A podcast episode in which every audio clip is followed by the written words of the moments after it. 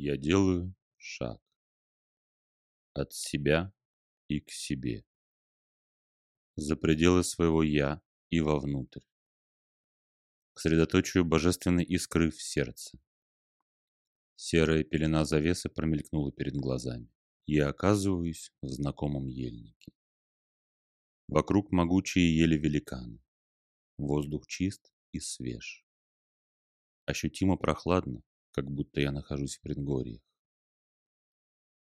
Под ноги ложится каменистая тропа, идущая куда-то вперед. И ели, как стражи по обе стороны дороги, кулисами ветвями загородили любую возможность сойти с пути. Я иду вперед. Воздух становится все холоднее и холоднее. Впереди меж елей начинает светлеть, и дорога выводит меня к подножию гор. Видимые вершины кажутся подпирающими небеса.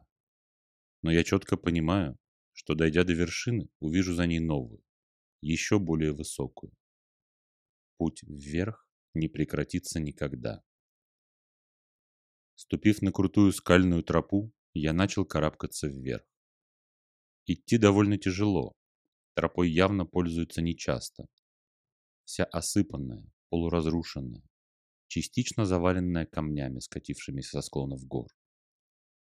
Но я упрямо иду вверх на вершину, отчетливо темнеющую передо мной на фоне вечерних закатных небес. Все выше и выше. Задыхаясь от нехватки воздуха, я упрямо поднимаюсь вверх. Небеса из вечерне-синих стали густо фиолетовыми. Вершина горы почти исчезла на их фоне. И тут я замечаю, что каменистая тропа под моими ногами стала отсвечивать золотом. Как будто в породе стали попадаться золотые камешки и жилки, которые начали отблескивать в свете восходящих на небеса звезд. Чем выше я поднимался, тем все более и более золотым блеском сияла под моими ногами тропа.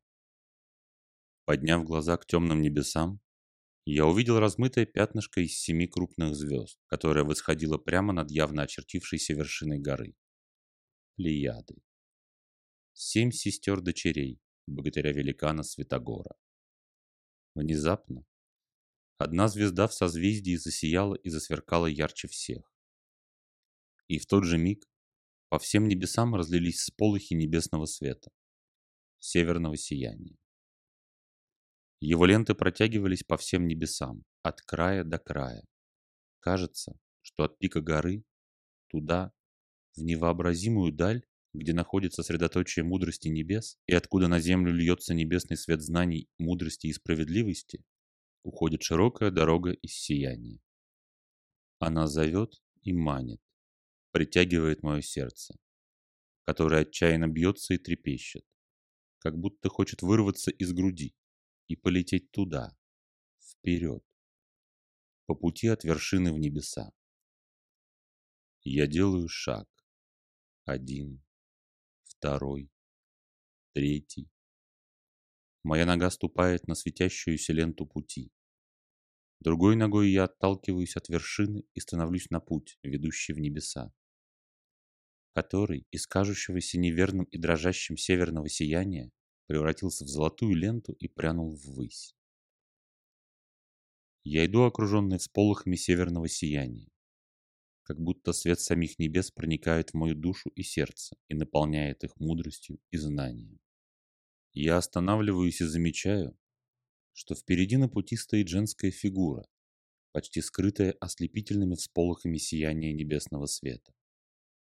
Подхожу ближе, и образ воительницы-богатырши держащий в одной руке золотой свиток, а в другой руке щит, проявляется передо мной. «Как твое имя, Великая?» – спрашиваю я. «Майя, Майя, Майя», – зашелестели всполохи северного сияния вокруг меня. «Я Майя, что зовется Златогоркой», – раздался у меня в ушах глубокий, наполненный силой грудной женский голос. Ты выбрал сердце и выбрал сердцем. Так дальше и иди, прозвучал голос богини. И тут я заметил, что золотой свиток в ее руке оказался развернутым, и ее рука держит свиток только за один конец. Второй же стал золотым путем, по которому я шел к богине. Мудрость и знания не являются мертвой теорией. Они всегда практически применимы к каждому этапу пути человеческого. Отдельные знания, из которых в итоге всегда сложится мудрость, всегда даются только на определенном этапе пути, не раньше и не позже. Ибо только находящемуся в шаге от самостоятельного преодоления и алчущему знаний дается. Знания всегда должны быть осознаны сердцем, осмыслены разумом и пропущены через горнило собственного жизненного опыта. Так сложатся золотые крупицы мудрости, которые вы сами же сложите своими руками в золотой путь своего совершенства. Но остерегайтесь стать теми, кто алчит только знаний. Без воплощения их в яве и без кристаллизации золотых крупинок мудрости человек быстро превратится в пожирающего паразита и начнет разрушать свой сосуд. Будьте справедливы к себе самим. Честно отдавайте себе отчет. Зачем именно то или иное знание вы алчите? Зачем вы его потребляете? Полезно ли оно вашему пути и сложится ли оно в золото крупиц мудрости? Далеко не всякое знание полезно и своевременно. Голос Майи умолк.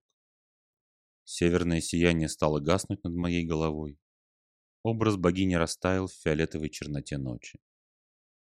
Последняя золотая искра, образ золотого свитка в руке богини, ярко вспыхнула, ударив меня по глазам и я очнулся в своем теле.